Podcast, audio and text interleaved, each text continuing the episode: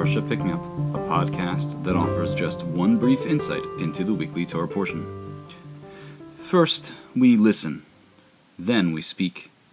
This is the lesson reported in the names of the sages Rav Huna and Rav Chanina Bar Papa. Moshe Rabbeinu says, Listen, heavens, and I will speak. Apparently addressing the order of Moshe's presentation, listening and then speaking, these sages note homiletically that this is a general rule in life. Amar Rabbi Chanina Bar Papa, Kol mi shemesir azno mishmoa Torah, tfilato eset. Rabbi Chanina Bar Papa says, anyone who removes his ear from Torah, his prayer will become repugnant. As it says in Proverbs, Mesir ozno mishmoa Torah, gam tefilato toeva. When one turns from hearing instruction, his prayer also becomes an abomination. As Ralbag notes, one who does not study does not know what to do.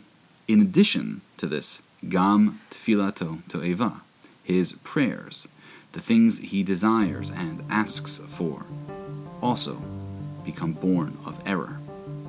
Prayer is a natural outgrowth of needs and wants. We hold certain ideas and goals in mind. Yet, as we approach God in prayer, it is worth recalibrating and thinking about what we really need.